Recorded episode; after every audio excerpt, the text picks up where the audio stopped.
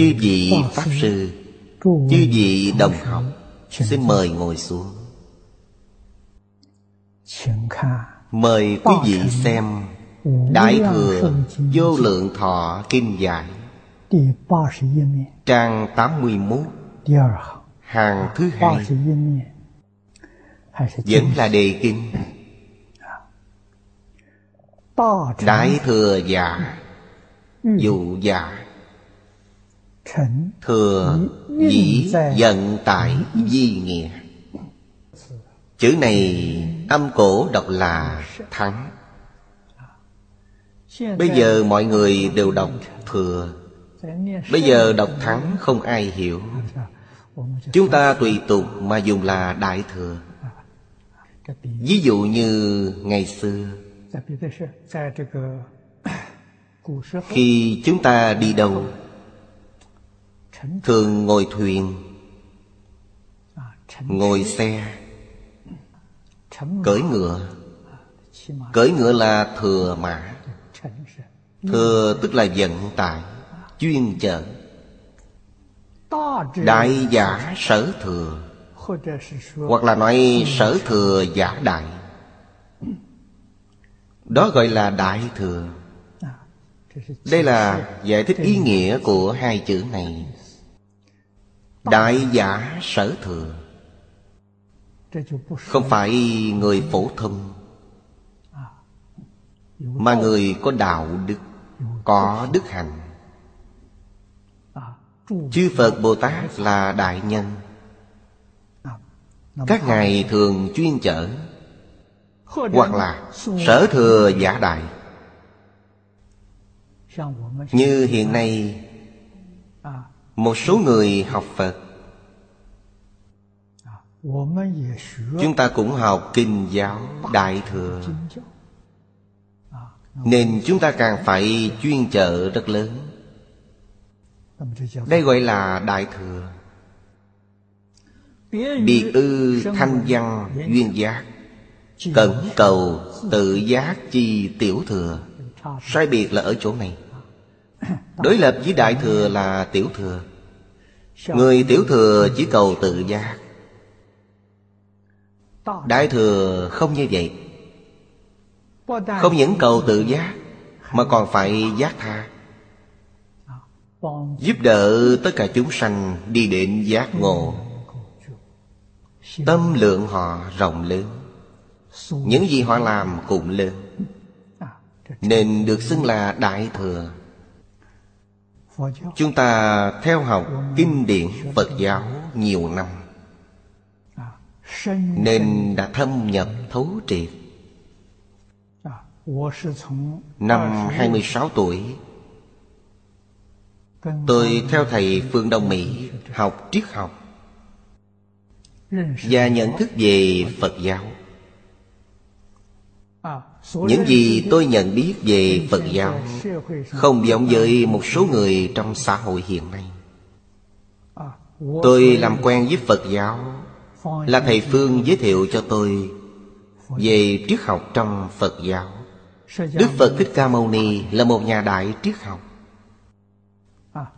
Học phật là hưởng thụ cao nhất của đời người. Học triết học vì sao? Vì hưởng thụ cao nhất Nếu không vì việc này Thì học nó làm gì? Có phải thật vậy chăng? Thật vậy Tôi học đến nay là 59 năm Sang năm là một giáp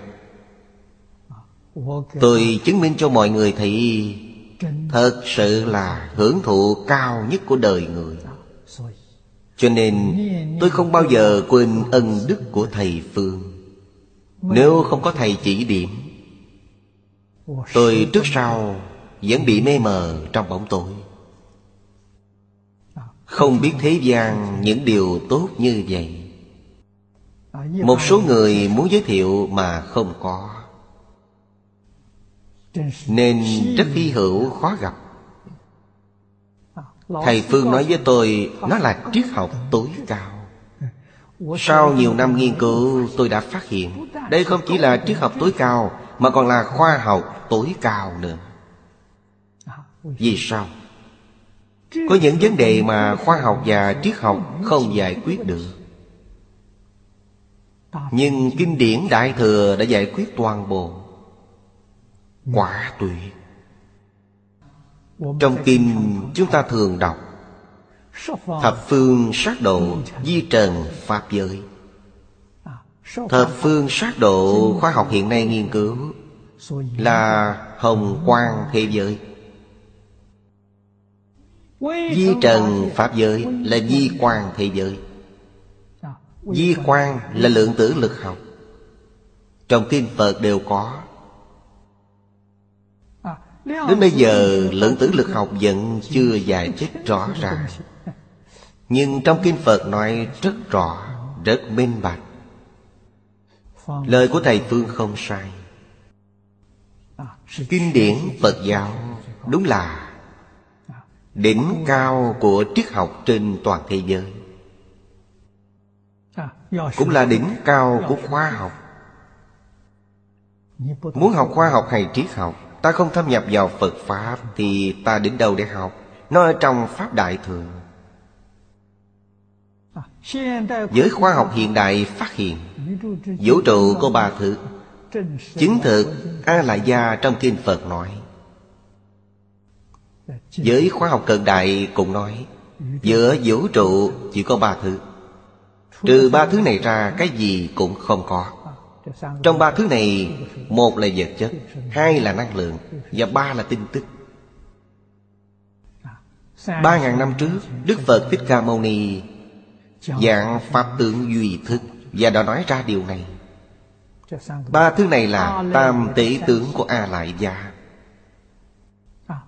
Nghĩa tướng của A Lại Gia Là năng lượng.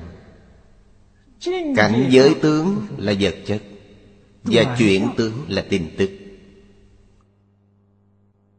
Nhưng trong duy thức nói Ba thứ này là A lại gia thức Mạt na thức và ý thức. Mỗi thức đều có bốn phần. Tự chánh phần Chứng tự chứng phần Kiến phần. tướng phần. Kiến phần. là tin tức Tướng phần là vật chất Phật Pháp không phải mê tín. Đã được giới khoa học cận đại chứng minh. Họ nói rất hay. Tám thức, năm mươi mốt tâm sở, Mỗi thức đều có bốn phần. Đây có nghĩa là gì? Ý nói rằng, Tinh thần và vật chất Là một, không phải hai. Diễn diễn không phân khai. Bất cứ tâm sở nào, Nó đều có tướng phần. Tướng phần là hiện tượng vật chất. Đều có kiến phần. Kiến phần là hiện tượng tinh thần. Tinh thần trong A Lại Gia Chính là thọ tưởng hành thức. Đây là tinh thần. Ở nơi chân tâm Hoặc ở trong tự tánh, Nó không gọi là thọ tưởng hành thức. Thọ tưởng hành thức là đới phiền não. Trong tự tánh không có, Trong tự tánh gọi là kiến văn giác tri. Nên sau khi đại triệt đại ngộ, Thì chuyển thức thành trí. Chuyển A Lại Gia thành đại viên cảnh trí. Chính là kiến văn giác trị Không gọi là thọ tưởng hành thức mà gọi là kiến gian giác trị. Trong thọ tưởng hành thức có tiền não, có tập khí? Trong kiến gian giác trị không có. Trong kinh giáo thường nói Không phân biệt, không chấp trước, không khởi tâm, không động niệm. Lúc này là kiến gian giác trị. Khởi tâm động niệm phân biệt chấp trước Thì kiến gian giác tri sẽ biến thành thọ tưởng hành thức.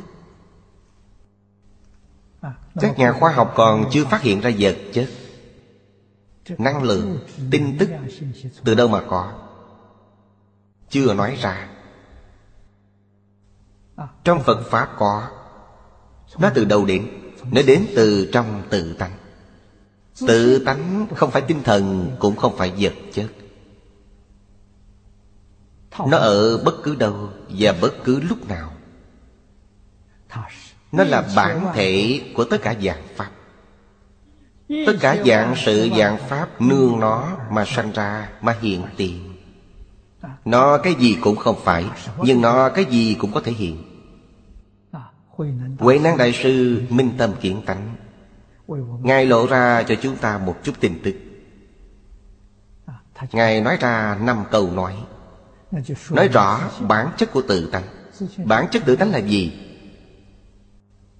Ngài nói Hà kỳ tự tánh, bổn tự thanh tịnh. Hà kỳ tự tánh, Câu này dùng cách nói hiện nay mà nói Là đâu ngờ tự tánh vốn thanh tịnh.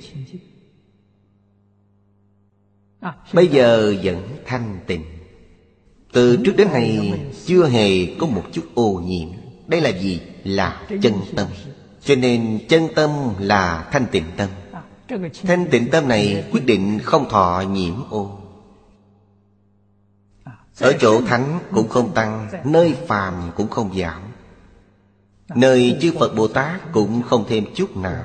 Chúng ta ở nơi phàm phù Cho đến làm súc sanh, mũi, trùng, kiến Hay đọa trong tam độ lục đạo. Có chút nhiễm ô nào không? Không có. Một chút nhiễm ô cũng không. Nhưng nhiễm ô là gì? Nhiễm ô là A Lại Gia. A Lại Gia có nhiễm, có tình, có thiện, có ác. Chân tâm không có. Mục đích học Phật cuối cùng là gì? Là phản vọng quy chân.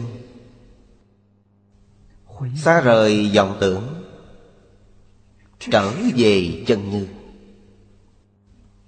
Trở về tự tánh Đây là mục đích của việc học Phật. Học Phật là phải thật sự buông bỏ thế gian. Đức Thế Tôn đã làm gương cho chúng ta. Ngài xuất thân là dương tử, Có thể kế thừa dương vị. Vậy mà Ngài không cần dương vị. Ngài đã giác ngộ nên không cần nữa. Chỉ cần trở về với tự tánh. Ngài là Đại Thừa, Ngài không phải là Tiểu Thừa.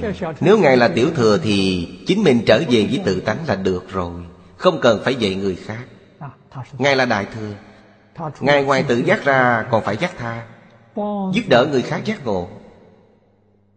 Cho nên, sau khi khai ngộ, Ngài bắt đầu đi giáo hoa. 30 tuổi khai ngộ, Bắt đầu giáo hoa. Giáo hoa cho đến già chết. 79 tuổi Ngài Niết Bàn. Trong kinh ghi, Giảng kinh hơn 300 hội, Thuyết Pháp 49 năm. Ngày ngày đều dạy học. Lấy việc này làm vui, Không hề mệt mỏi, Không có ngày nào nghỉ. Một người cũng giảng, Hai người cũng giảng.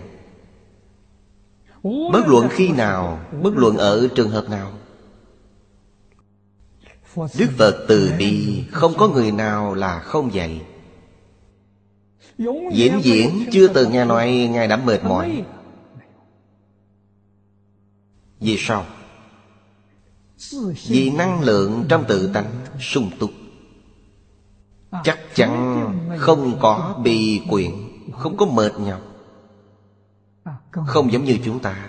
Vì sao chúng ta làm một chút việc Thì đã thấy quá khổ cực, Quá mệt mỏi? Là do nguyên nhân gì? Vì chúng ta có vọng tưởng phân biệt, Có chấp trước. Những thứ đó sẽ sản sanh mệt nhọc. Trong tự tánh không có. Tìm không thấy. Chúng ta học Phật là phải quan sát tỉ mỉ Đức Phật Thích Ca Mâu Ni. Một đời của Ngài là biểu diễn cho chúng ta thấy. Đó là trong tứ tình đức, Tùy duyên diệu dùng Oai nghi hữu tắc. Ngài làm để cho chúng ta xem. Điều này là thật, không phải giả. Nên giáo dục Phật giáo.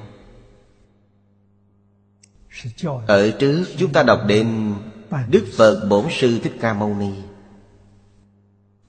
Quan hệ giữa chúng ta và Phật Là quan hệ thầy trò. Cần phải biết điều này. Đức Phật Thích Ca Mâu Ni là một vị thầy căn bản. Giáo dục Phật giáo Do Ngài hưng khởi lên. Phật có nghĩa là gì? Là giác ngộ. Nếu về tiếng Trung Quốc, Chính là giáo dục của giác ngộ, Chứ không phải là mê tín. Giáo dục giác ngộ do Đức Phật kiến lập nên. Chúng ta gọi Ngài là Bậc Thầy căn bản, Bổn Sư. Chúng ta tự xưng là đệ tử. Đệ tử là học sinh. Nên quan hệ giữa chúng ta với Đức Phật Là quan hệ thầy trò. Đây làm gì có mê tín Với tôn giáo có liên quan gì đâu.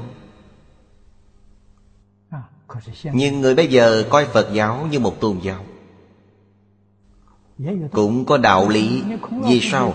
Đến cả khổng lão phu tử cũng đã biến thành tôn giáo. Khổng lão phu tử biến thành tôn giáo Thì Phật đương nhiên cũng có thể biến thành tôn giáo. Chẳng qua nếu chiếu theo văn tự xưa, Thì ý nghĩa của tôn giáo là tốt.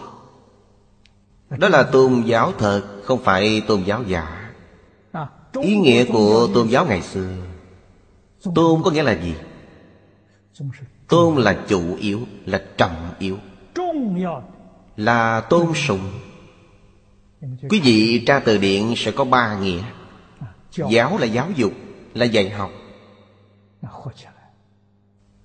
Khi hợp lại tôn giáo là gì? Là giáo dục chủ yếu Dạy học trọng yếu. Giáo hóa tôn sùng. Ý nghĩa này thật quá tuyệt vời. Đây chính là nói, Tất cả mọi người không thể không học.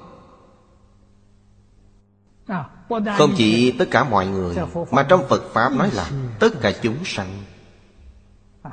Mười Pháp giới hữu tình chúng sanh Không thể không học. Hai chữ tôn giáo này bao hàm ý nghĩa quá hay. Ở đây không có chút mê tín nào cả. Hai chữ tôn giáo này từ nước ngoài dịch ra. Ngày xưa vốn không có danh từ này. Trong nhà Phật xưng tôn giáo Nhưng không phải là ý nghĩa này.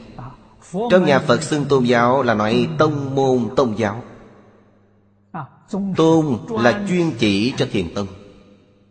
Ngoài thiền tông ra Thì chính tông phải khác đều gọi là giáo môn. Nên hợp lại gọi là tôn giáo. Là ý này Là ngôn ngữ từ bên ngoài đến. Ngôn ngữ từ bên ngoài đến, Nhưng người xưa đã dùng hai chữ này để phiên dịch ra. Đây là đại trí huệ Và thật sự có học vấn. Vì sao họ không dịch thành cái gì khác, Mà dịch thành hai chữ tôn giáo? Dịch quá hay đó chính là nói tất cả những người khai sáng ra các tôn giáo trên thế giới. Kinh điển của họ Đều đáng được tôn sùng. Đều là những thứ quý. Từ trên danh từ phiên dịch ngày xưa Các bậc cổ thánh tiên hiền Đã khẳng định Đối với các tôn giáo ngoại quốc. Nếu để chúng ta dịch Thì sẽ dịch không ra còn đối với các điển tịch của các tôn giáo ngoại quốc này Chưa có người thật sự nhận thức được. Họ làm sao nghĩ đến hai chữ này? Chúng ta học Phật là có sứ mạng Có trách nhiệm. Phải danh chánh. Danh không chánh thì ngôn không thuận. Phải đem tất cả ý nghĩa của danh xưng này Nói rõ ràng, nói minh bạch. Tôi học Phật, học hết 60 năm. Tôi không có một chút mê tín nào, Mà còn sung mãn trí tuệ. Phiền não nhẹ, Trí tuệ tăng trưởng. Trí tuệ có thể giải quyết tất cả mọi vấn đề. Trí thức làm không được. Dùng tri thức giải quyết vấn đề, Về sau thường có gì chứng. Nhưng trí tuệ thì không.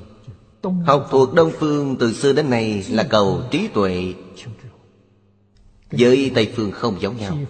Tây Phương cầu đặc biệt là Tây Phương cận đại Sau khi cách mạng khoa học Thì học thuộc Tây Phương tìm tòi toàn là tri thức. Cho nên đã tạo thành sự động loạn cho toàn xã hội như hôm nay. Tạo thành nguy cơ cho địa cầu Điều này đáng để cho ta suy nghĩ. Vậy có cơ hội để cứu giảng không? Có. Đáp án là khẳng định. Lời dự báo của cổ kim trong ngoài. Có người hỏi tôi Tôi nhận định như thế nào? Nhận định của tôi cũng là khẳng định. Nhưng kết quả của lời dự ngôn Là không xác định.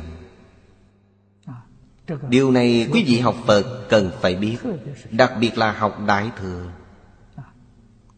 Một lời dự ngôn, Đằng sau có rất nhiều kết quả bất đồng, Chứ không phải một.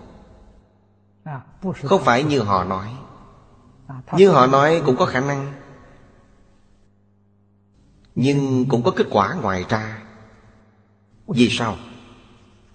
Trong kinh điển Đức Phật dạy Nhất thiết Pháp tùng tâm tưởng sanh. Trong tâm ta, ý niệm đang chuyển biến từng sát na. Một niệm trước là ác niệm, Thì đó là tai nạn. Niệm ở sau biến thành thiện niệm, Tai nạn tự nhiên không còn. Nếu ta tiếp tục vẫn là ác niệm đó, Thì tai nạn sẽ lại hiện tiền. Đức Phật dạy, Tai nạn của mỗi người chính là nỗi đau của ta. Hoàn cảnh bị thiên tai, Chính là động đất, Sóng thần, Gió bão. Nóng lạnh vô thường Là khí hậu biến hóa Dẫn đến thiên hà đại địa đều phát sanh tai biến. Vì nguyên nhân gì? Toàn là do ý niệm. Nghe ta nói như vậy mọi người cho rằng chúng ta mê tín. Cũng may các nhà khoa học đỉnh cao của cận đại đã chứng minh. Hiện nay tây phương vừa mới hưng khởi đây là một khoa học mới, vừa mới hưng khởi. Liệu pháp của ý niệm, đây là nói trị bệnh. Rất nhiều nghi nan tạp chứng. Không cần uống thuốc, không cần chích. Chỉ cần ý niệm. Ta có thể đem nhiễm ô của mình và những ý niệm bất thiện buông bỏ tất cả. Khiến cho tâm địa hồi phục đến chỗ thuần chân thuần thiện. Thì bệnh tự nhiên lành. Hiện nay ở ngoại quốc Rất nhiều người đang làm thực nghiệm. Thực nghiệm này có hiệu quả tương đối. Cho nên các nhà khoa học hiện nay đều đang nghiên cứu. Đây là một hình thức mới của khoa học. Đặc biệt là ý niệm của tập thể có thể hóa giải thiên tai. Tôi nhìn thấy trong báo cáo, còn dẫn dụng câu chuyện, giang bổn thắng tỳ bà hồ. Thực nghiệm này của họ tại liên hiệp quốc đã làm mấy lần báo cáo. Giới khoa học trên toàn thế giới đều biết, hồ tỳ bà là một eo biển nước chết hơn 20 năm mà mùi vị rất khó ngửi Và rất dơ bẩn. Họ nghiên cứu và thử nghiệm nước ở đây. Biết được nước Có năng lực nhìn thấy Có năng lực nghe Hiểu được ý của người. Thực nghiệm này bị họ phát hiện. Nước là khoáng vật nó là sống Nó không phải chết Nó có kiến gian giác trì nên họ tìm hơn 100 người Rồi mời một vị Pháp Sư Hơn 90 tuổi. Họ nói với tôi Ở nơi đó cầu nguyện hơn một giờ. Khiến hơn 100 người này Mọi người đều đem ý niệm, tạp niệm Đều buông bỏ hết. Chỉ khởi một ý niệm là chuyên chủ Điều này rất quan trọng, Phải chuyên chủ Một chút tạp niệm cũng không có, Chỉ một niệm này. Nước sạch rồi, tôi yêu bạn. Chỉ khởi một ý niệm này thôi. Ở nơi đó, đọc liên tục, Lặp đi lặp lại, Đọc một giờ đồng hồ. Sau ba ngày, Nước nơi eo biển này Thật sự trong sạch. Mùi uế tạp không còn Và bảo trì được sáu tháng. Lần trước tôi ở Đài Loan. Họ biết tôi ở Đài Loan nên đến thăm tôi.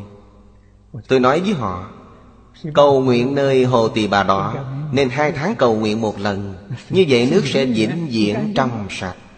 Quý vị xem, Một lần mà quý vị có thể duy trì sáu tháng. Thật không dễ.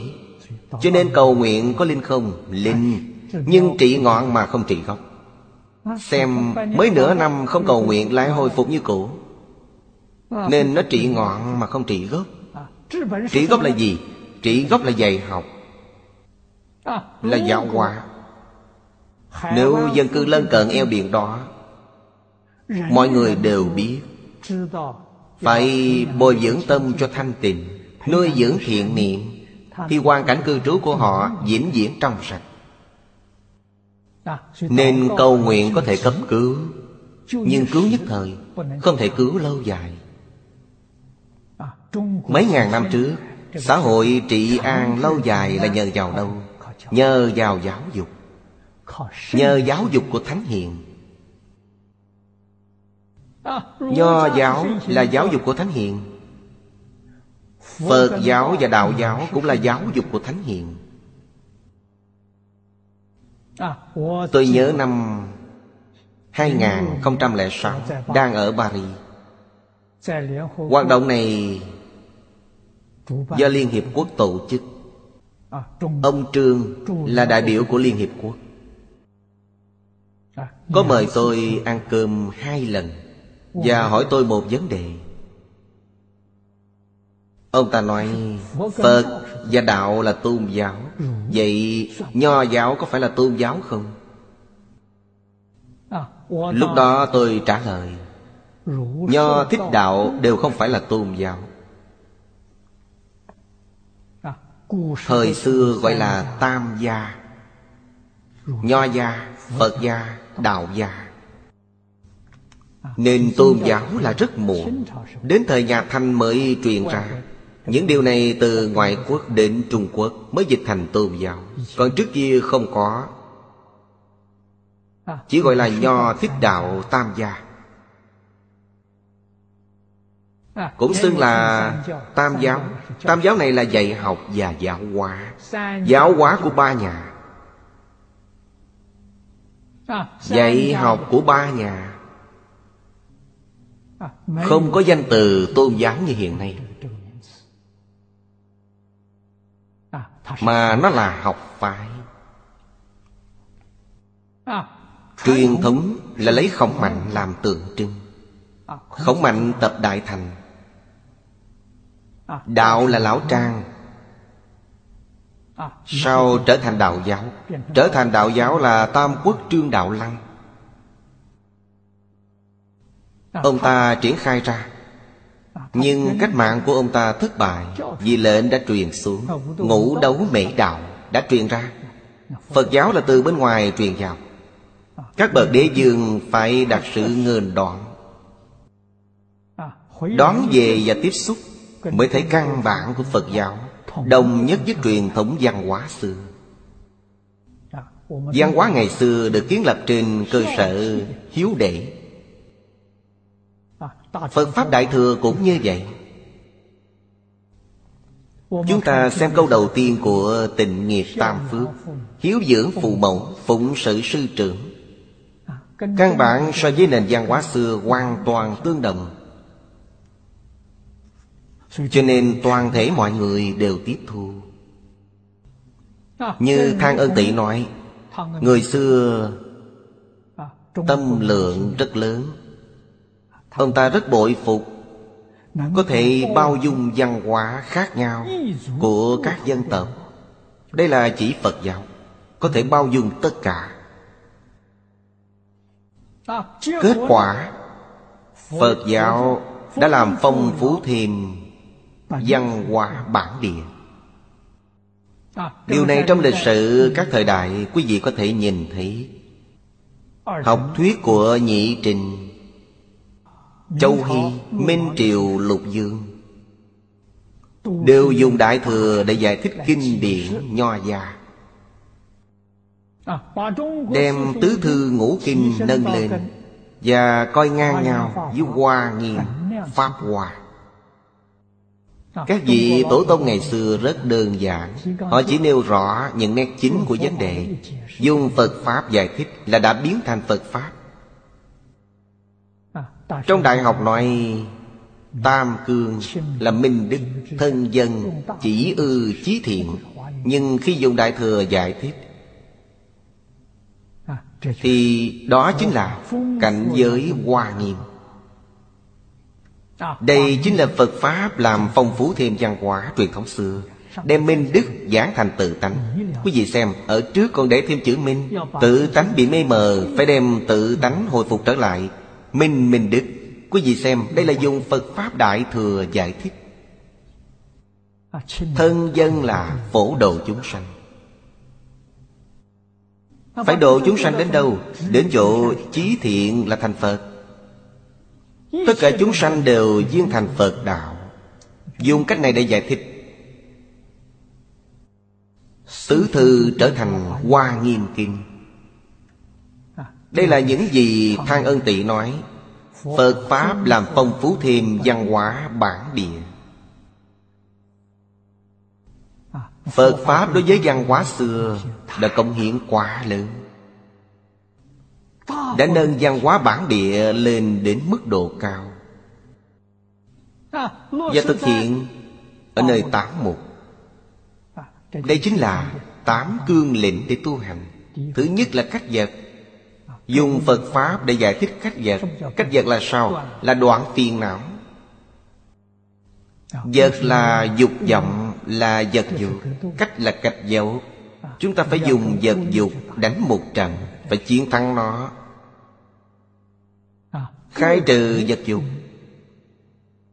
Điều này trong Phật Pháp gọi là đoạn phiền não, Dẫn đến phá sợ trì chướng. Cách vật là phá phiền não chướng. Nếu buông bỏ hai chướng ngại này, Thì chân tâm hiện tiền,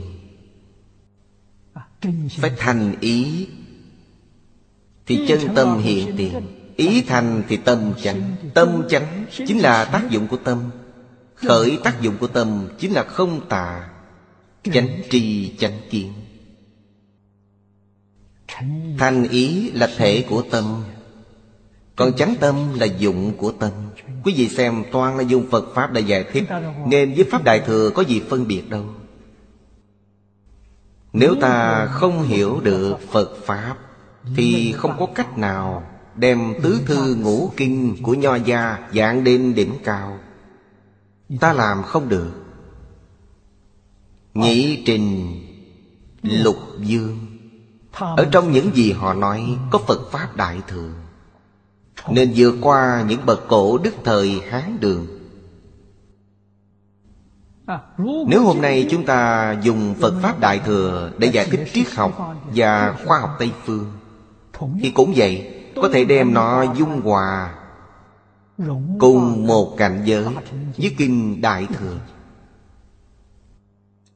Đây là những gì Phật Pháp nói.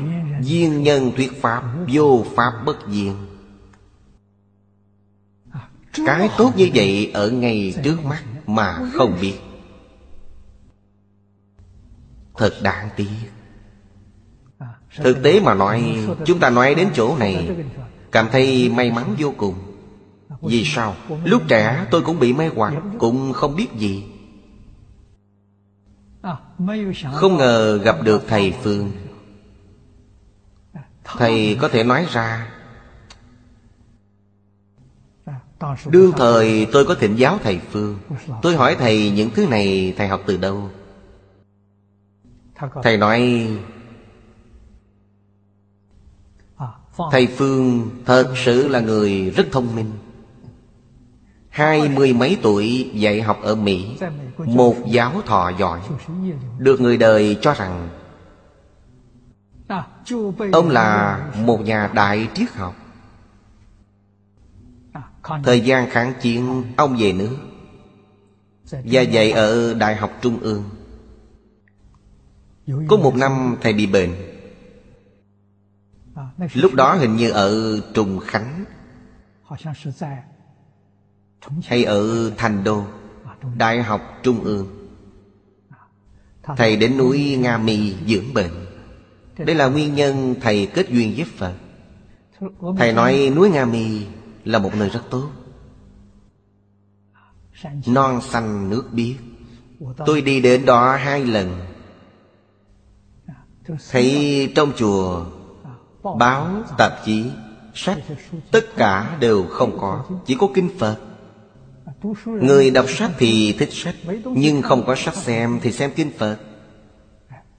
Càng xem càng thú vị. Nên Phật Pháp của Thầy là tự tu. Đương nhiên là Cũng nhờ trước đây học có cơ sở tu. Cặn kẽ, thâm hậu. Thầy là đời thứ 16 của Phương Bao. Phương Bao là người khai sáng ra phái Đồng Thành. Trong văn học rất có địa vị, Là người sáng lập phái Đồng Thành. Nên đây là một thế gia. Và sau lần dưỡng bệnh đó, Thầy không rời xa Kinh Phật. Thâm nhập nghiên cứu. Sau đó dạy học ở trường Đại học Đài Loan. Tôi tiếp xúc với thầy Là lúc thầy đã lớn tuổi. Ở Đài Loan hơn 20 năm, Thầy giảng toàn Kinh Phật.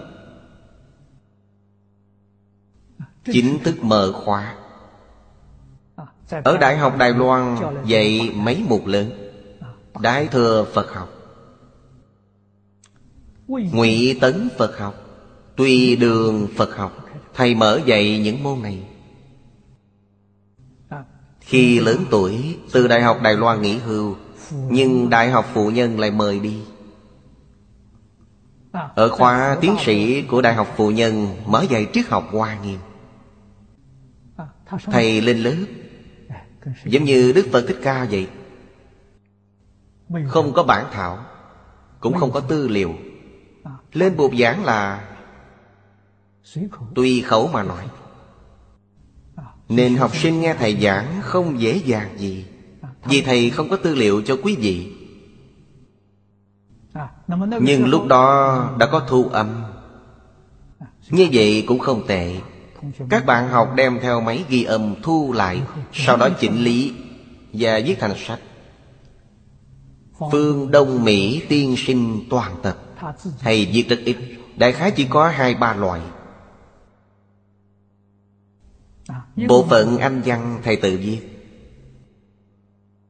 Những thứ khác chỉnh lý lại cũng rất nhiều. Toàn bộ là do học sinh ghi lại từ trong máy ghi âm. Tôi không biết thầy có xem qua không? Thầy không xem qua Cũng có thể vợ ông ta xem qua Bà Phương xem. Bà Phương đối với những sách xuất bản này Rất cẩn thận khi tôi học với thầy Phương, Mỗi tuần hai giờ đồng hồ Cũng không có giáo án, Không có giảng nghĩa. Đề cương đều không có. Mỗi tuần hai tiếng dạy cho tôi Một bộ triết học đại cương, Rất có hệ thống. Từ triết học Khang Đức Tây Phương Bắt đầu giảng Giảng đến triết học Đông Phương của Trung Quốc. Rồi giảng triết học Ấn Độ. Cuối cùng giảng đến triết học trong Kinh Phật. Ký ức tốt. Đối với Thầy Phương Tôi không thể không khâm phục.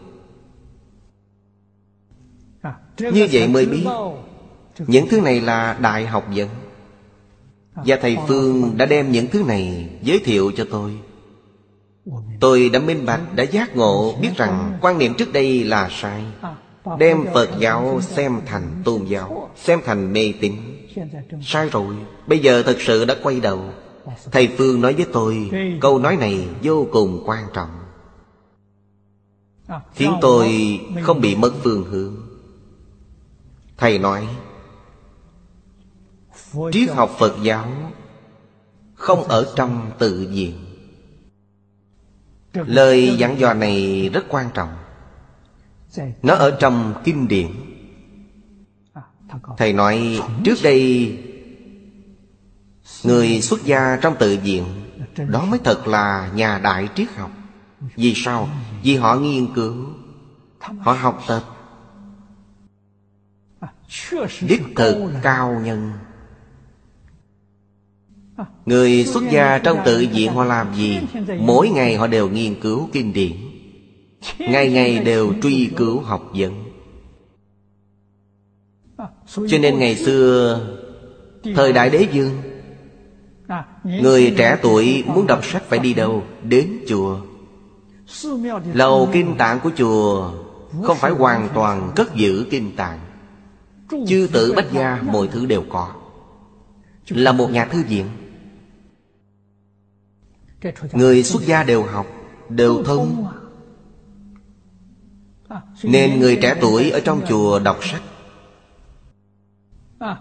Có vài gia đình giàu có Thì cúng dường cho chùa một ít.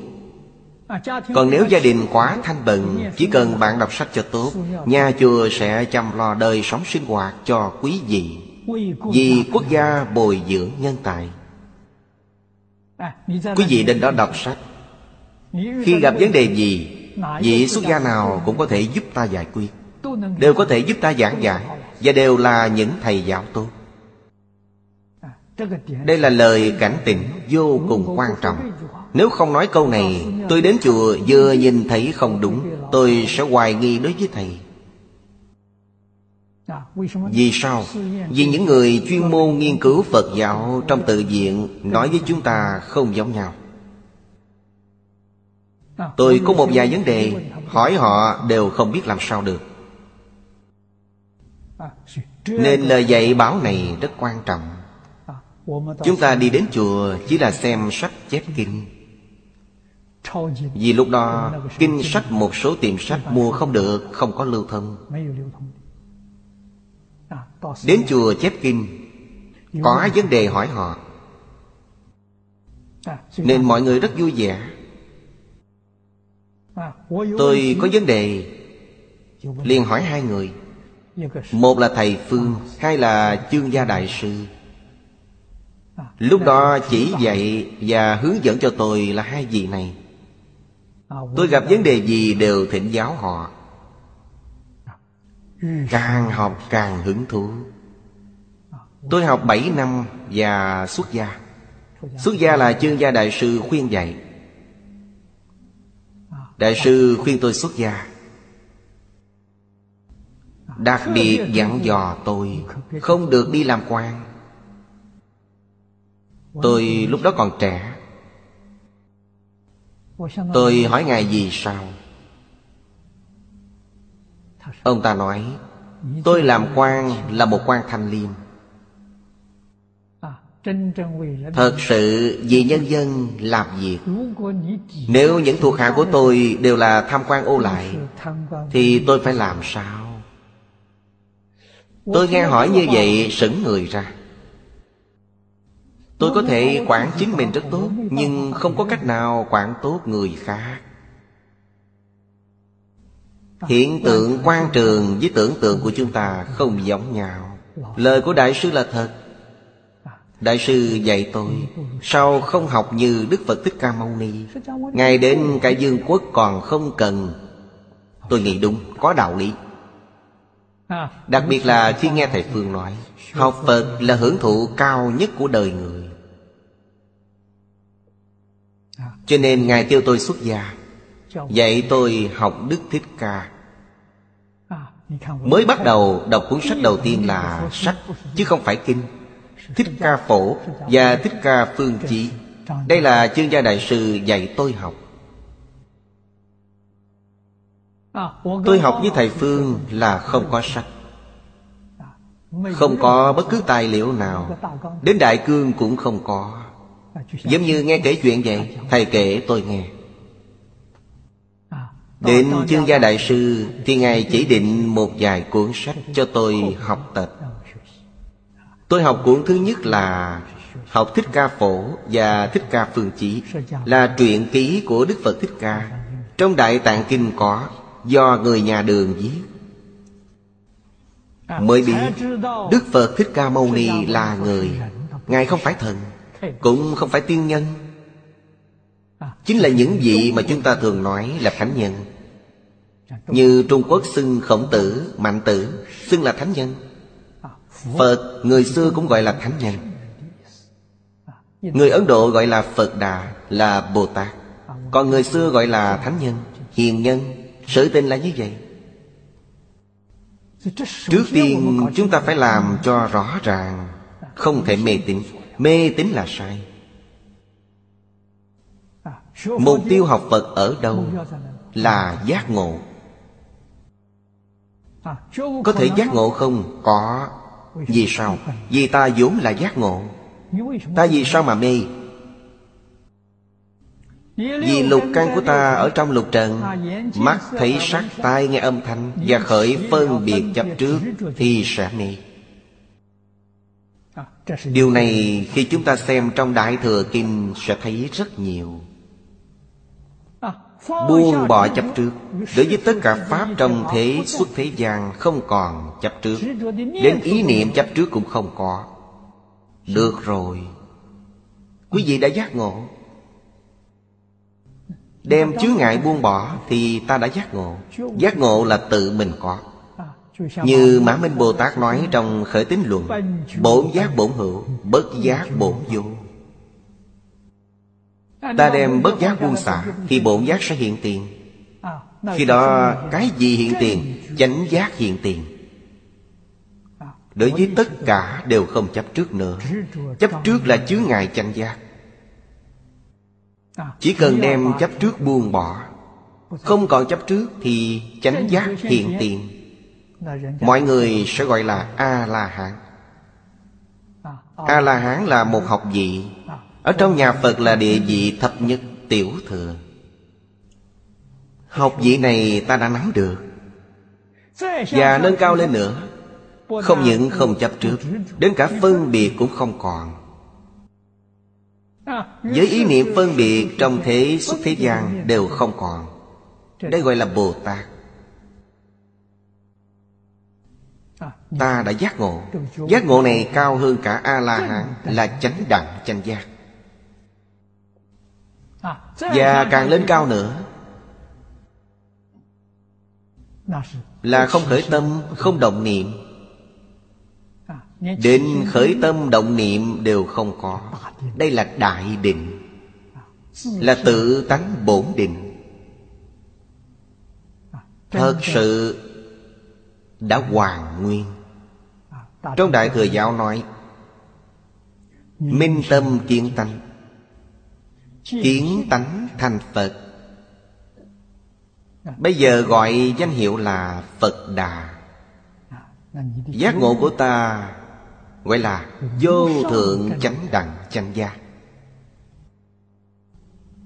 Vô thượng chánh đẳng chánh giác Trong tự tánh ta vốn có, Không phải bên ngoài vào. Chứ ngại dọn sạch thì hồi phục. Gọi là minh tâm kiến tánh. Sau khi kiến tánh Không có gì là không biết Không có gì là không thể. Vì sao? Vì thập pháp giới y chánh trang nghiêm Là tự tánh hiện Là tự tánh sanh Là ao lại gia biển, Tánh thức đều là chính mình. Lúc này ta thấu triệt tất cả Còn có gì mà ta không biết chứ?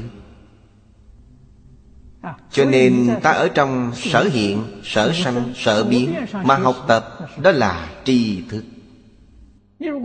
Nhưng nếu quay đầu nhìn lại Ta ở trong năng hiện, năng sanh, năng biến, hạ công phu Thì ta đã tìm thấy nó Tìm thấy nguồn gốc.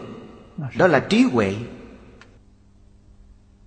Trí huệ có thể giải quyết tất cả vấn đề không riêng gì vấn đề trong cuộc sống hàng ngày. Thế nên thì tiểu địa cầu này có đáng là bao. Biến pháp giới hư không giới. Đại trí huệ. Đức Phật nói, người người đều có. Không phải chỉ mình Ngài có.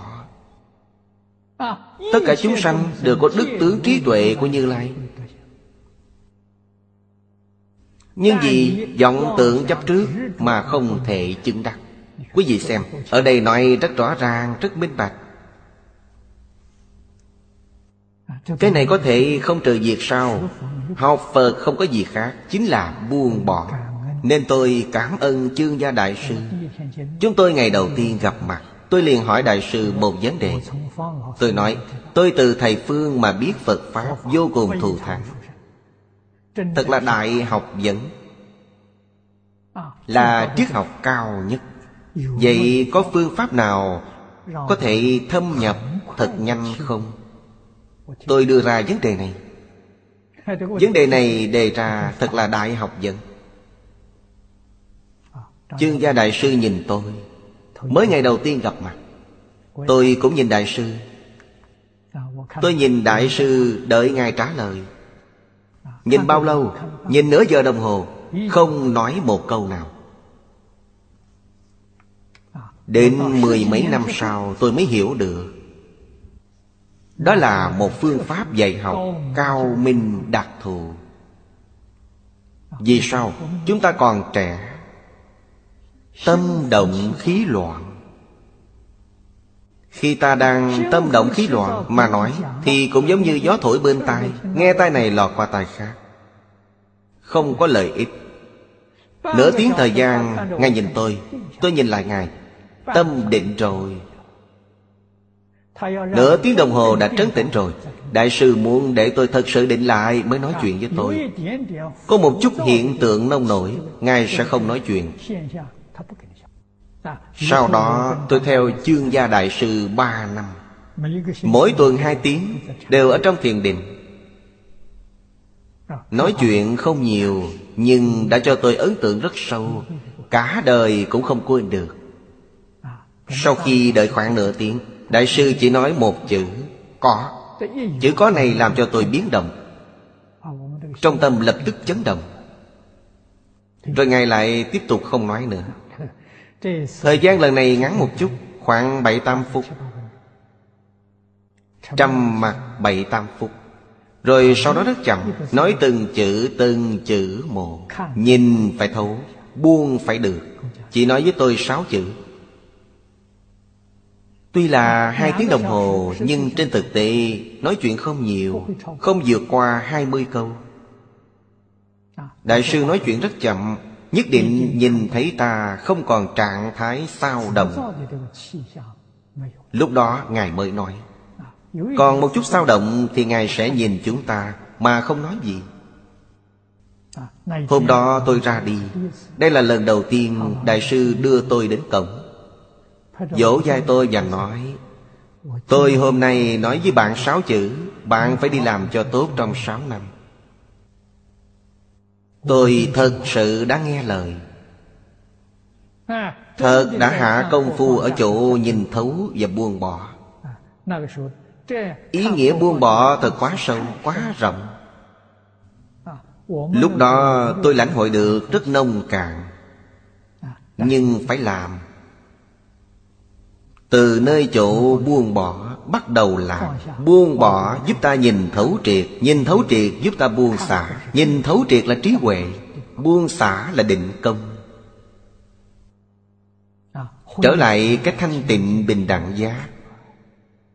Giác là nhìn thấu, Thanh tịnh bình đẳng là buông bỏ. Đây là công phu thật Mà trong kinh điển ta học được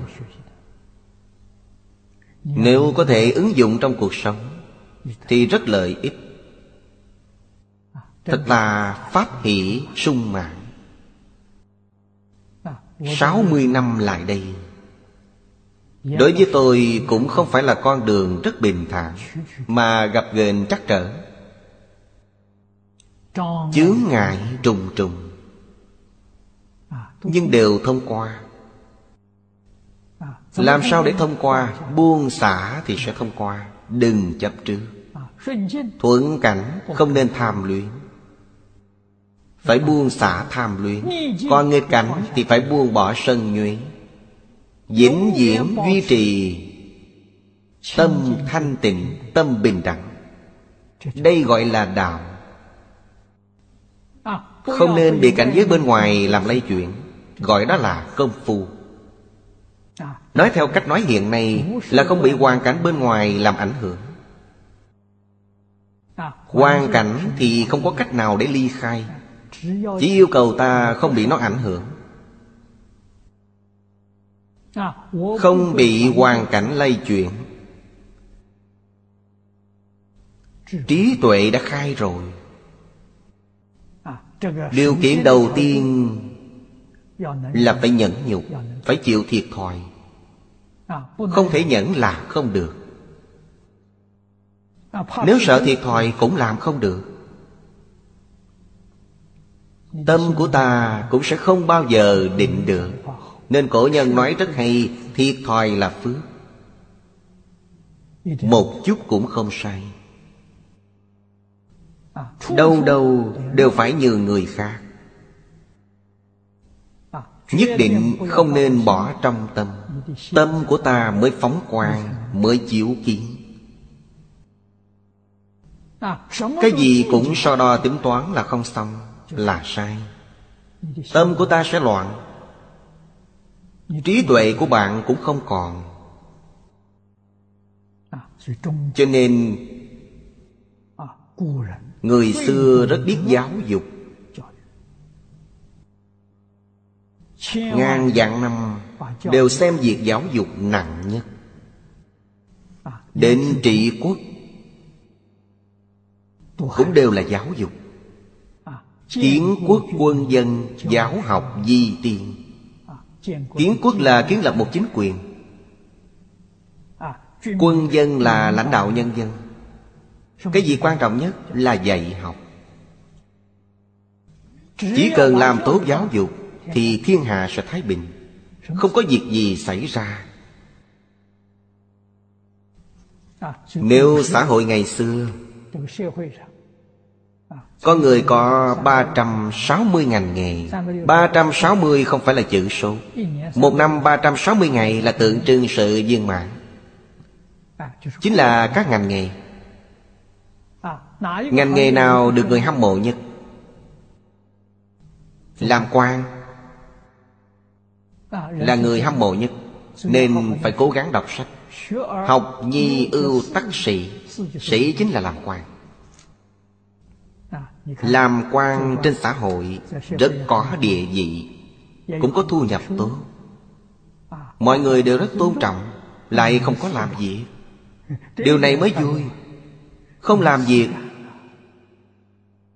không có án để xử. Vì sao?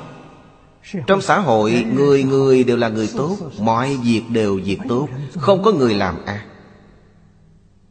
Một tháng có một hai vụ án là nhiều rồi. Nên không có ai không muốn làm quan. Vì sao xã hội lúc đó lại tốt như vậy?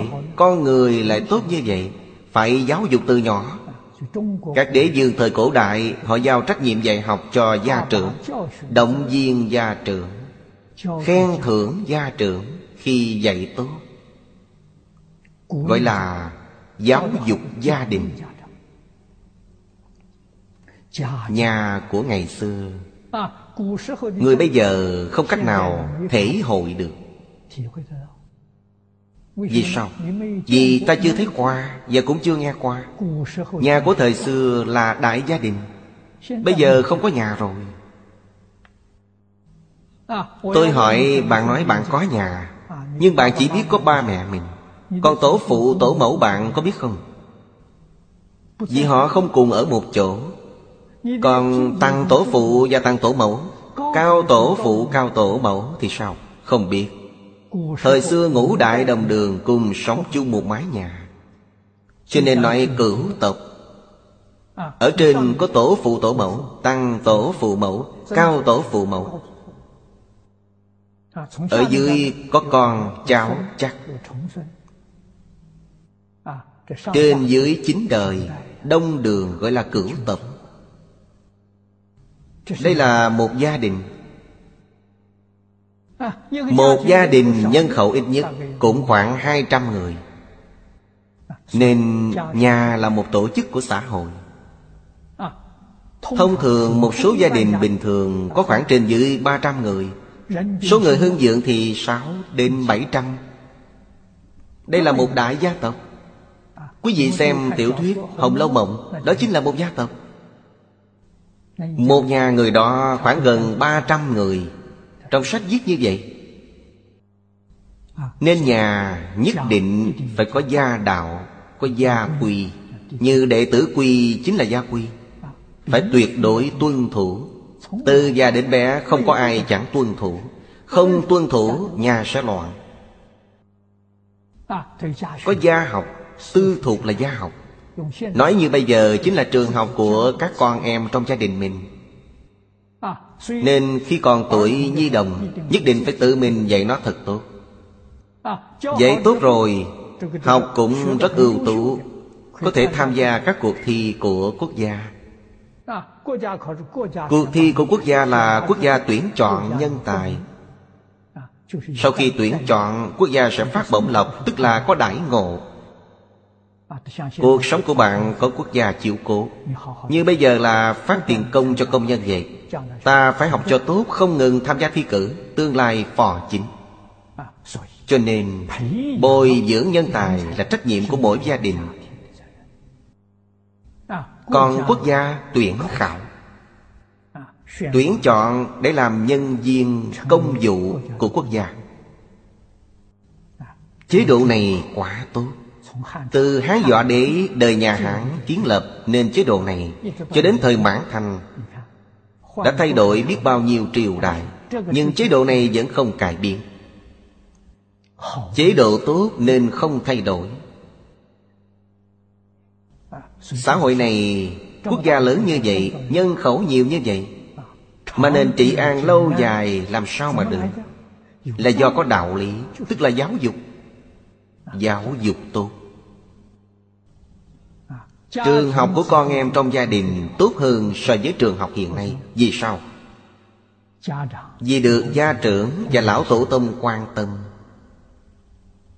Vì đây là cốt nhục của họ, Phải dạy cho tốt. Trẻ con lớn lên phải có triển vọng. Vinh tông diệu tổ, Nở mặt nở mày.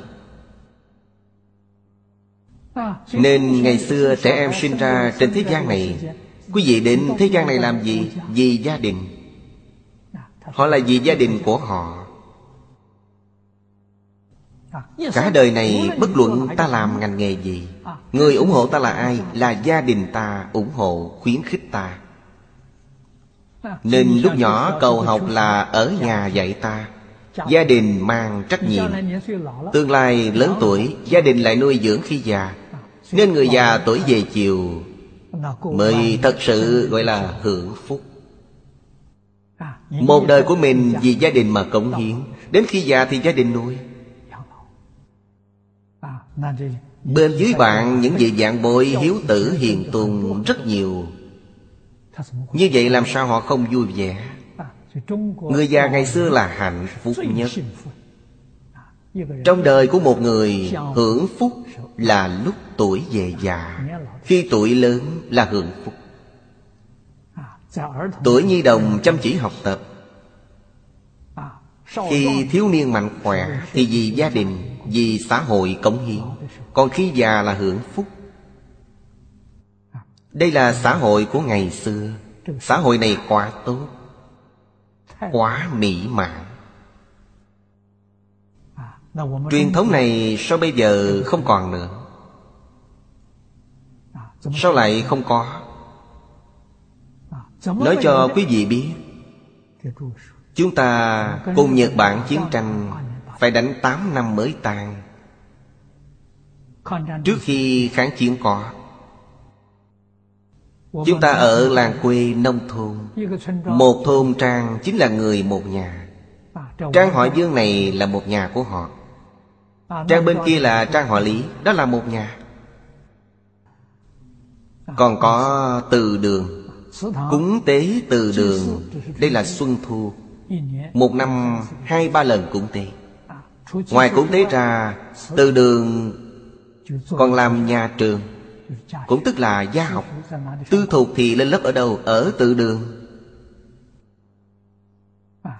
Nên từ đường kim luôn diệt gia học sau khi kháng chiến thắng lợi, Không nhìn thấy tình trạng này nữa. Tôi đi tham quan vài nơi ở Giang Nam.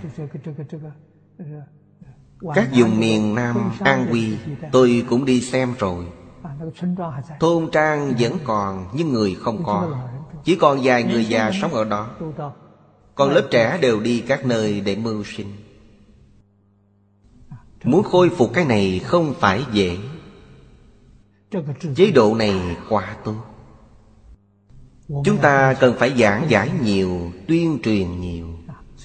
Những năm gần đây, tôi nghĩ đến các nhà xí nghiệp. Hy vọng xí nghiệp Có thể đem tinh thần truyền thống gia đình ngày xưa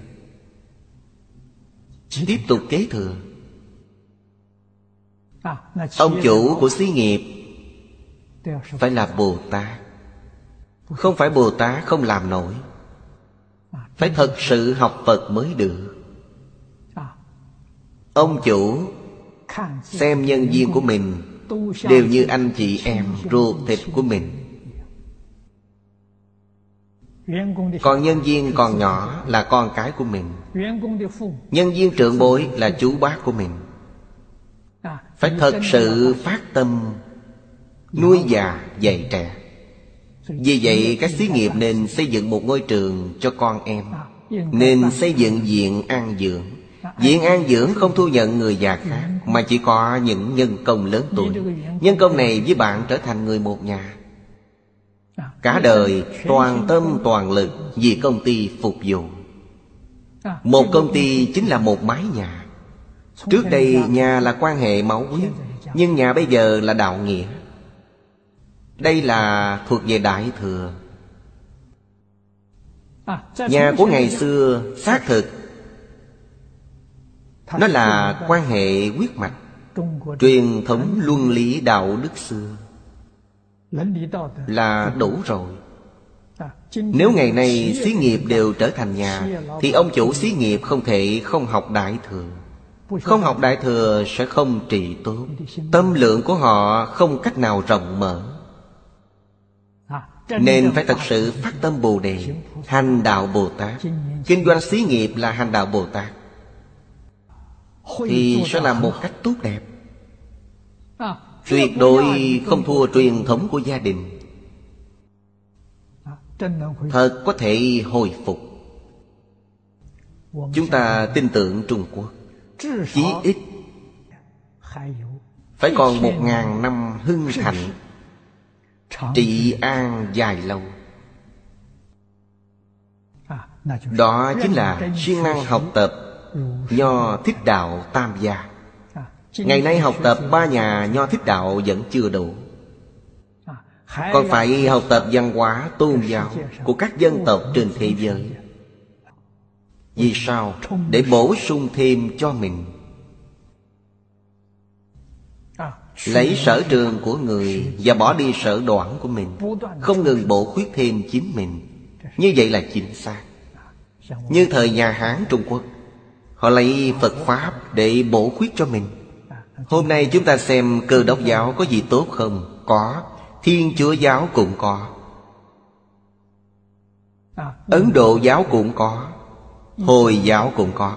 Không thể không học. Không học thì chúng ta kiến thức hẹp hòi của mình học xong rồi, Nhất định phải học thêm của người khác. Chúng ta có thể áp dụng.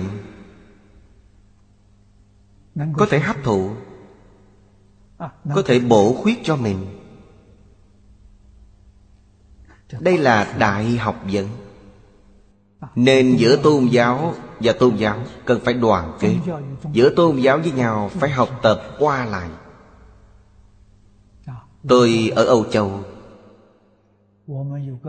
Chúng tôi có một quy mô không lớn.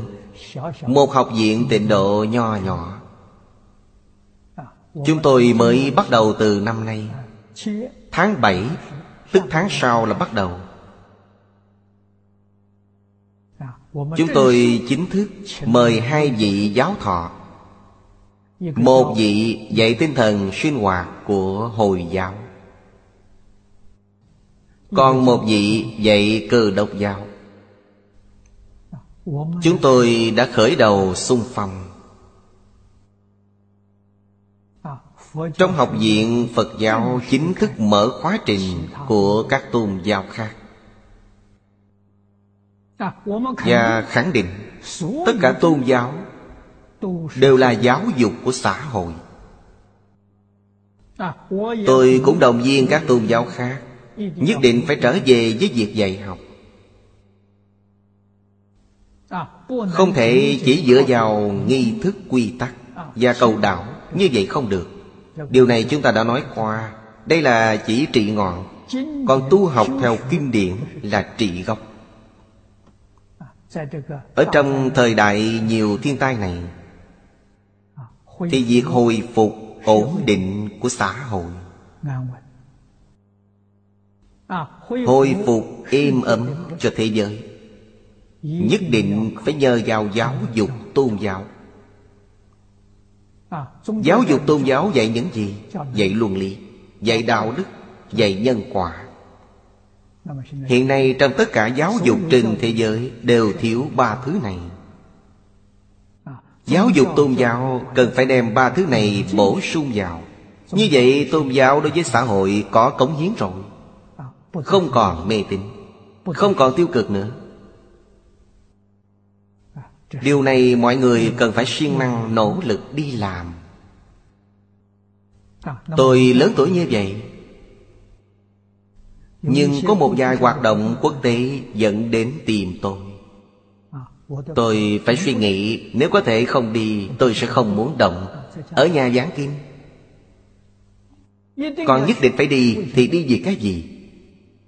Đi để nói mọi người Trở về với giáo dục tôn giáo. Tôn giáo phải đoàn kết, Tôn giáo phải hỗ tương học tập. Không nên có bài xích. Tôi làm việc này Chỉ có tôn giáo đoàn kết Mới có thể hóa giải xung đột. Mới có thể an định xã hội, Mới có thể hài hòa thế giới. Đây là ý nghĩa trong Kinh Phật giáo Đại Thừa. Chúng ta xem tiếp bên dưới. Hoàng lão cư sĩ dẫn dụng 12 môn luận thuyết. Ma ha diễn giả. Ma ha diễn là tiếng Phạn, Dịch thành tiếng Trung Quốc là Đại Thừa ư nhị thừa, di thường. Cố danh đại thừa. Nhị thừa này chính là thanh văn duyên gia.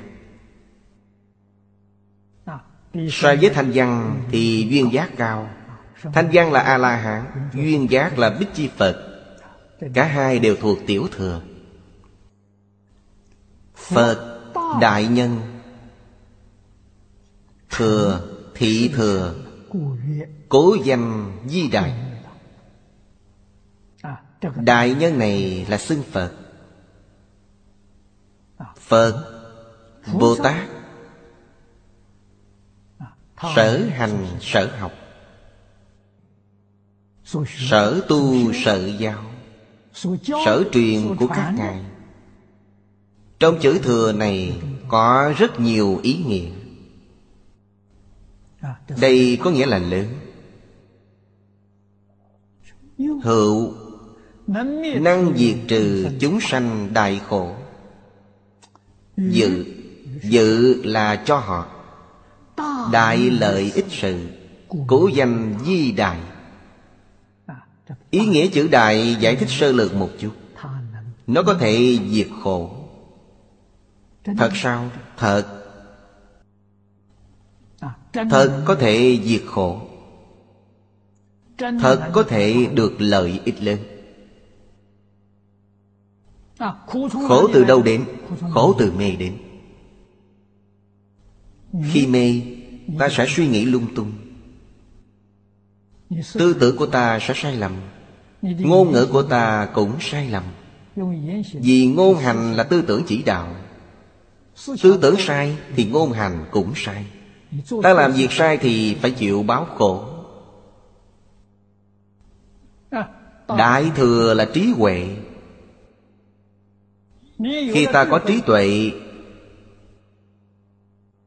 Thì tư duy của mình là thuần chánh.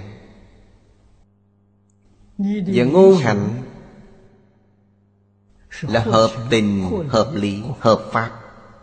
Sẽ không làm sai sự việc Như vậy ta đã hưởng phúc rồi. Người xưa thật có trí tuệ. Quý vị xem người xưa họa với phước rất giống. Hai chữ này rất gần nhau.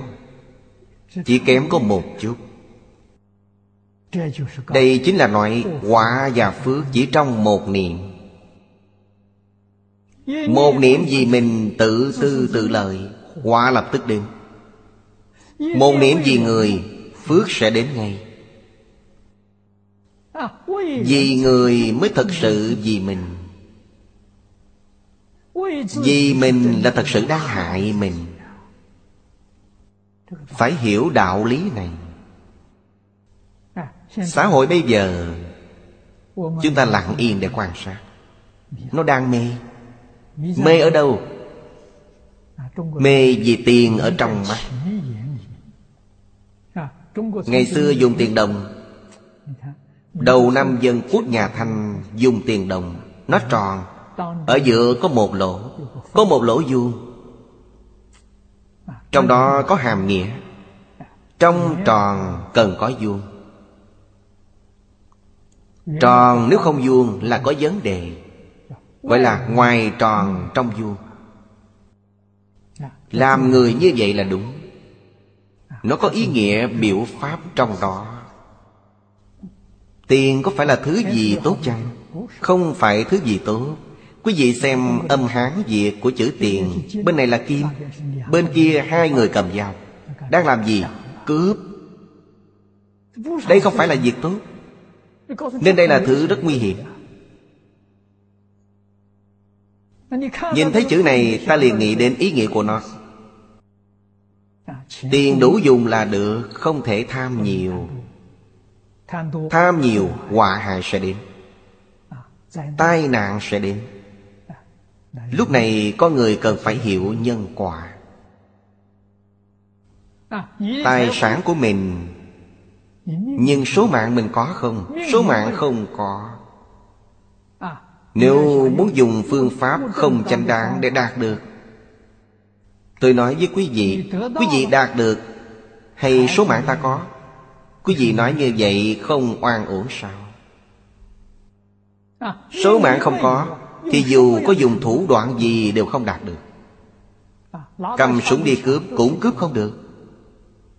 Đi cướp chưa được thì ở sau cảnh sát đã bắt đi ngồi tù rồi. Bạn là ăn trộm thì đi trộm.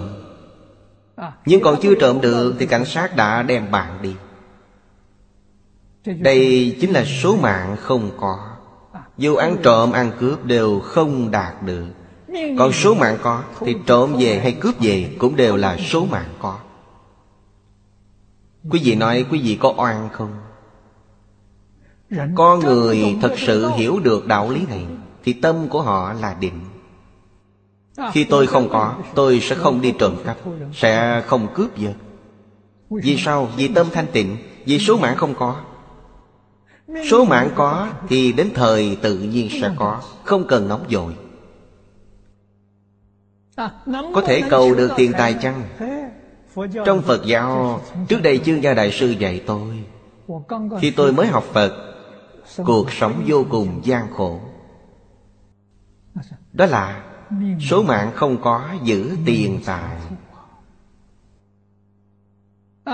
Người khác số mạng có tài vật cất giữ còn tôi thì trống rỗng, Cái gì cũng không có. Nói cách khác, Người ta làm sự nghiệp gì cũng có thể kiếm tiền, Còn tôi làm gì đều kiếm không ra. Số mạng không có.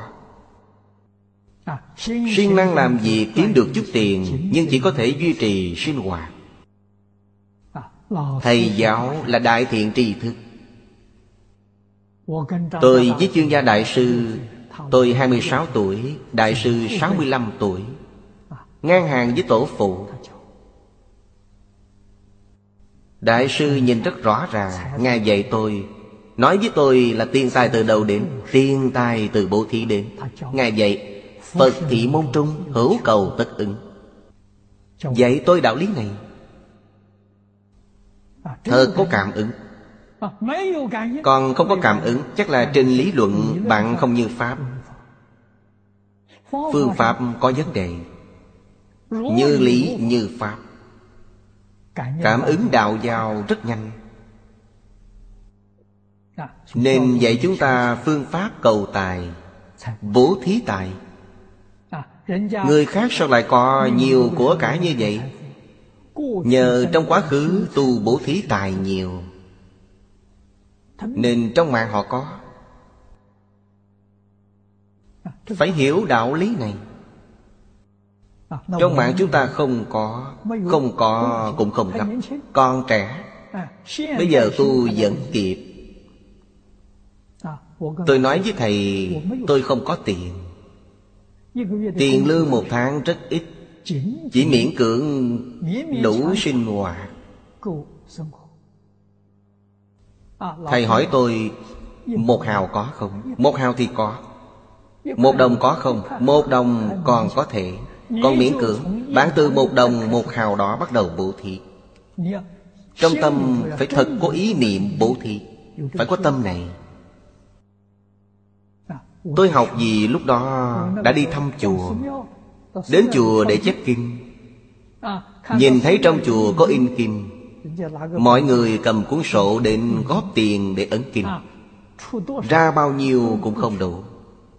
Nên chúng tôi nhìn thấy in kinh cũng viết một đồng, hai đồng. Họ đều thu Còn có phóng sanh. Quyên vàng hào để phóng sanh họ cũng nhận. Điều này rất tốt. Vì từ từ sẽ dưỡng thành thói quen. Đây là bố thí tài sẽ được của cải có hiệu quả. Tôi đã bố thí 60 năm, Càng thí càng nhiều. Năm trước, Tôi ở nhà in sách thương vụ Đài Loan Đạt 100 bộ Tứ khố toàn thư.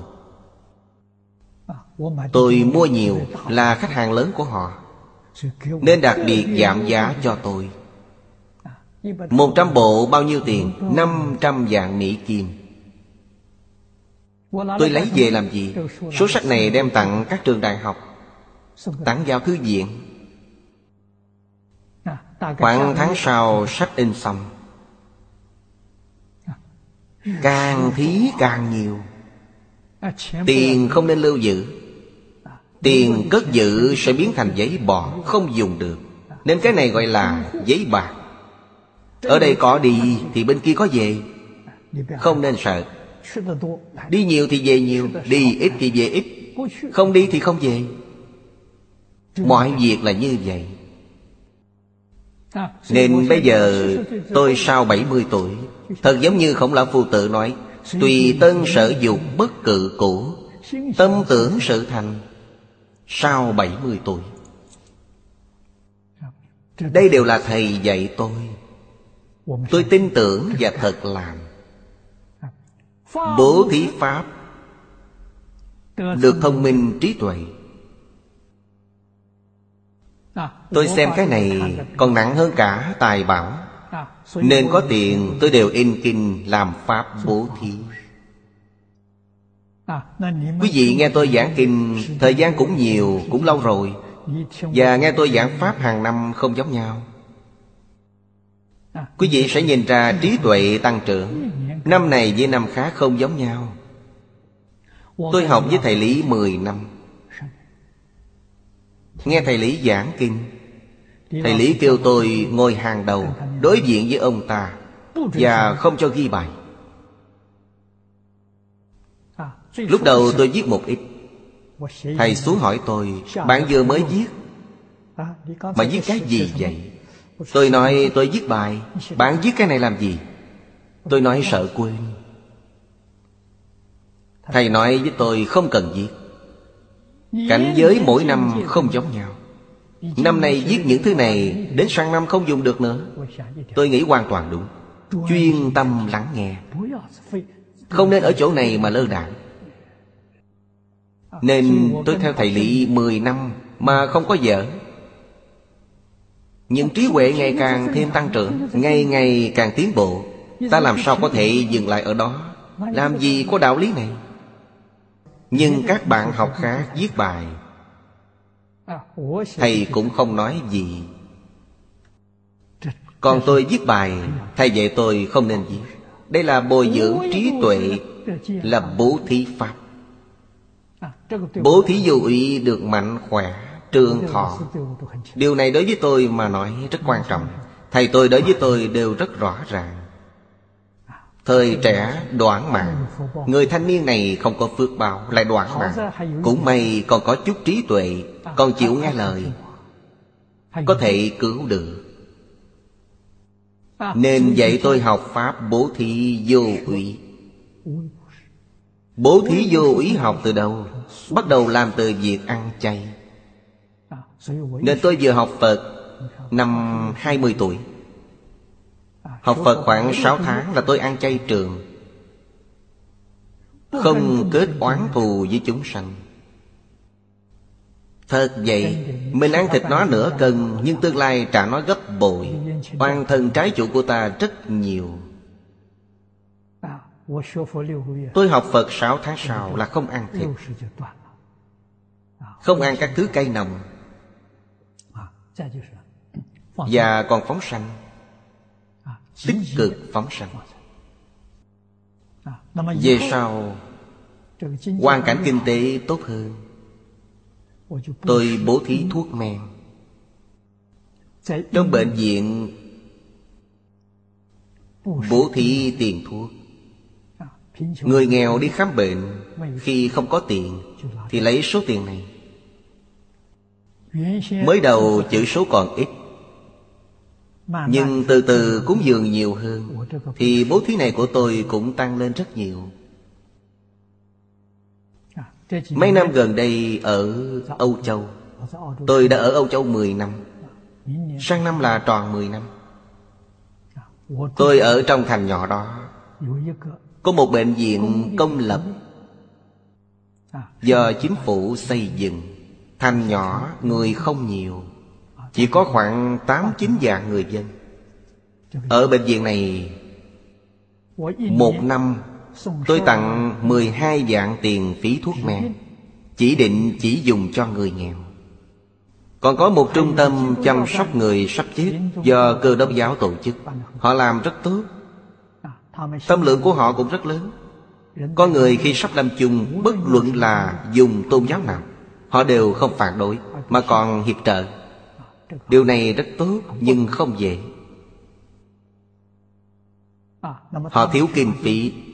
Tôi cũng giúp đỡ họ 10 năm. Một năm 12 vàng Đây là thuộc về bố thí vô ủy. Mỗi năm 24 vàng Mà đã làm 10 năm. Nên thầy dạy tôi Nhất định là phải bố thí tài, Bố thí pháp và bố thí vô ủy Thì quả báo đạt được là Tiền của dùng không thiếu. Ta cần dùng tiền tự nhiên sẽ có. Như vậy quá tốt Quả tự tại. Khi không dùng thì không có, Khi dùng nó sẽ đến. Bố thí pháp tăng trưởng trí tuệ, Bố thí vô ủy mạnh khỏe trương thọ. Phật Pháp hay quá. Ta muốn cái gì là có thể đạt được cái đó. Chỉ cần ta hiểu được đạo lý, Hiểu được phương pháp, Như lý như pháp đi cầu, Không có gì không đạt được.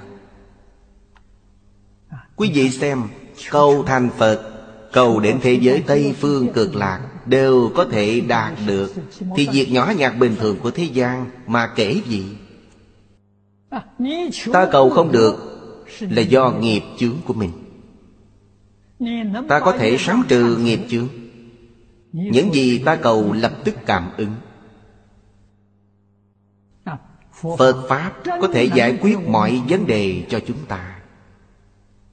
Đây là nói vấn đề rất hiện thực, Vẫn có thể giải quyết. Chúng ta học Phật, Nghe giáo huấn của Thầy.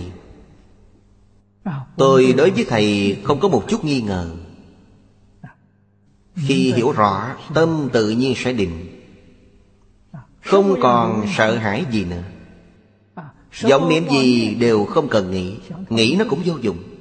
Nghĩ là sai lầm. Đừng nghĩ. Đến thời phải đến Thì tự nhiên đến. Còn không đến cầu cũng vô dụng. Thầy giáo yêu thương học sinh Phật Bồ Tát còn yêu thương hơn. Nên chương gia đại sư an tâm cho tôi. Lúc tôi mới sơ học, Thầy nói, Phát nguyện suốt đời Phụng hiến cho Phật Pháp, Thì một đời của ta Có Phật Bồ Tát lo cho. Mình không cần lo lắng gì. Tôi tiếp nhận, Tôi tin tưởng. Một chút cũng không hoài nghi. Thuận cảnh là Phật Bồ Tát sắp đặt. Nghịch cảnh cũng là sắp đặt. Sau đó học Hoa Nghiêm. Đối với đạo lý này hoàn toàn minh bạch. Thuận cảnh Quyết định không có chút gì tham luyện Bạn đã được đề cao. Nghịch cảnh không có chút nào sân nhuệ, Cũng đã được đề cao. Đều là giúp bạn đề cao. Hiện tại 53 lần tham vấn học đạo, Trải qua việc luyện tâm. Phải ở trong hoàn cảnh để tôi luyện. Không vượt qua rèn luyện sẽ bị đào thải. Bạn có thể chịu được tôi luyện. Tôi luyện gì? Tôi luyện tham sân si mạng. Đặc biệt là tâm tham. Cái này là quan trọng nhất, Là vấn đề căn bản. Trong thuận cảnh cần phải học không có tham luyện. Ở chỗ này tu thanh tịnh tâm. Trong nghịch cảnh không có sân nhuệ. Tu thanh tịnh tâm. Những gì tu ở đây là chính xác. Tu điều gì? Tu thanh tịnh, tu bình đẳng, tu giác ngộ. Năm chữ đằng sau trên đề kinh này Chính là thành tựu thanh tịnh bình đẳng giác. Quả báo ở trước ta đạt được. Quả báo là gì? Đại thừa. Đại thừa là trí huệ. Vô lượng thọ là đức hạnh. Trang nghiêm là tướng hảo Ta đều đạt được. Trang nghiêm rất quan trọng. Trước mắt chúng ta, Thân thể của mình là năm này mạnh khỏe hơn So với năm trước. Năm này vui hơn năm trước. Năm này so với năm trước tự tại. Đây là gì? Là môn học quan trọng để độ hóa chúng sanh. Đức phật thích ca mâu ni, trong kinh nói có 32 tướng tốt 80 vẻ đẹp, Từ đâu mà có? Do tu mà có. Trong quá khứ Thời Đức Phật Phất Sa. Ngài đã thành tựu. Sau khi thành tựu Phải dùng thời gian một trăm kiếp Để tu tướng hảo. Vì sao? Phương tiện để tiếp dẫn đại chúng. Không phải chính mình cần. Mọi người trong xã hội Nhìn thấy người có tướng hảo Họ đặc biệt thân thiết. Cho nên nói tướng hảo là một công cụ Để mê hoặc chúng sanh nếu ta tướng mạo không tốt, Rất xấu xí, Mọi người nhìn đã thấy ghét, Muốn đi cho xa, Thì còn có thể độ chúng sanh chăng? Nhất định phải tướng hảo. Tướng hảo có thể nhiếp thọ tất cả chúng sanh. Không phải vì mình, Mà vì chúng sanh. Những điều này chúng ta không thể không biết. Đây đều thuộc về giúp chúng sanh diệt khổ. Giúp chúng sanh được lợi ích. Người bây giờ họ thật sự không hiểu được. Họ sống trong xã hội này Và họ đang muốn những gì? Phật thị môn trung hữu cầu tất ứng. Trong đây có đạo lý, Có phương pháp. Chứ không phải mù mờ đi tìm cầu. Như một số người thắp hương cầu khẩn. Làm như vậy không đạt. Nó có nhân quả. Phải biết tu nhân gì thì gạt quả đó. Tôi đời này là hiện thân thuyết pháp cho mọi người. Tôi vừa mới nói Tôi không có tiền tài Túi tiền trống không. Nhưng bây giờ muốn làm việc gì Đều không có vấn đề Quý vị hỏi tôi có muốn làm việc không? Việc gì cũng không muốn làm. Tôi học Đức Phật Thích Ca Mâu Ni, Chỉ muốn dạy học. Lên lớp giống như bây giờ. Tôi lên lớp dạy học như vậy.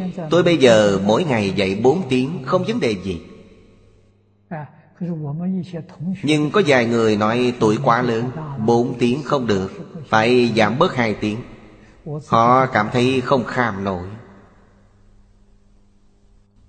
Nhưng 4 tiếng đồng hồ đối với tôi mà nói là vừa đẹp.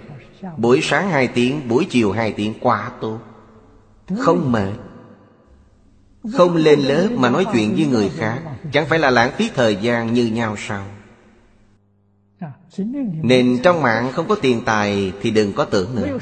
Không có thọ mạng Thì thọ mạng kéo dài. Thọ mạng của tôi là 45 tuổi. Nhưng hôm nay đã 84 tuổi Tuổi thọ của tôi kéo dài hơn so với người khác. Ông Viên Liễu Phàm kéo dài tuổi thọ 21 năm. Tôi vượt qua quá nhiều so với ông ta. Sau khi học Phật đã minh bạch Chứng tướng sự thật cũng đã rõ ràng. Không có ý tham sanh Cũng không có ý sợ chết.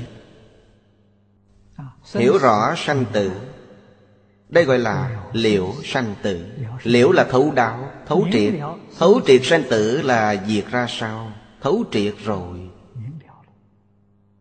Thấu triệt thì phải làm việc thấu triệt Không thể làm việc hồ đồ. Thấu triệt đời này của chúng ta Thân thể tuy đã chết Nhưng tinh thần không chết. Chúng ta đi về đâu? Quyết định Cầu sanh tình độ Như vậy mới đúng. Còn đâu tôi cũng không muốn đi.